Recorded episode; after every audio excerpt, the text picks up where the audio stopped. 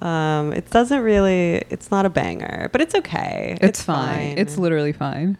It's uh, Ben Shapiro really dunked on himself Yeah. um, when when he read the lyrics in his nasally Jewish voice, substituting pussy for p word, and he says- Get a bucket and my and a mop for this wet ass p word. p word. I'm gonna ride that d word all night long.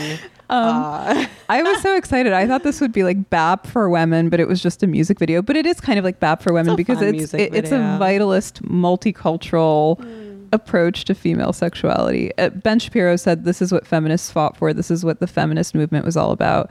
And if you say A anything differently, P-word. it's because you're a misogynist. See, um, and uh, I think this brand of feminism is better than like the PDF puppy mill diversity training brand For of sure. feminism. I like some greased up big ass bitches like gyrating in a CGI mansion. That's fine with me. Yeah. Um, but also, it's like, why are people talking about this song or video? Like, it's just slightly boring. Like, if you have any critique to make about it, it's that it's fun and fine, and but ultimately, like, kind of whatever. Well, that's the manufactured kind of outrage Yeah. that then dovetails into like a female empowerment narrative.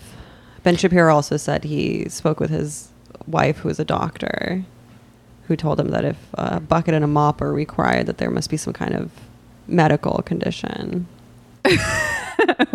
so he, him and his wife both admitted she has some lubrication issues. Yeah.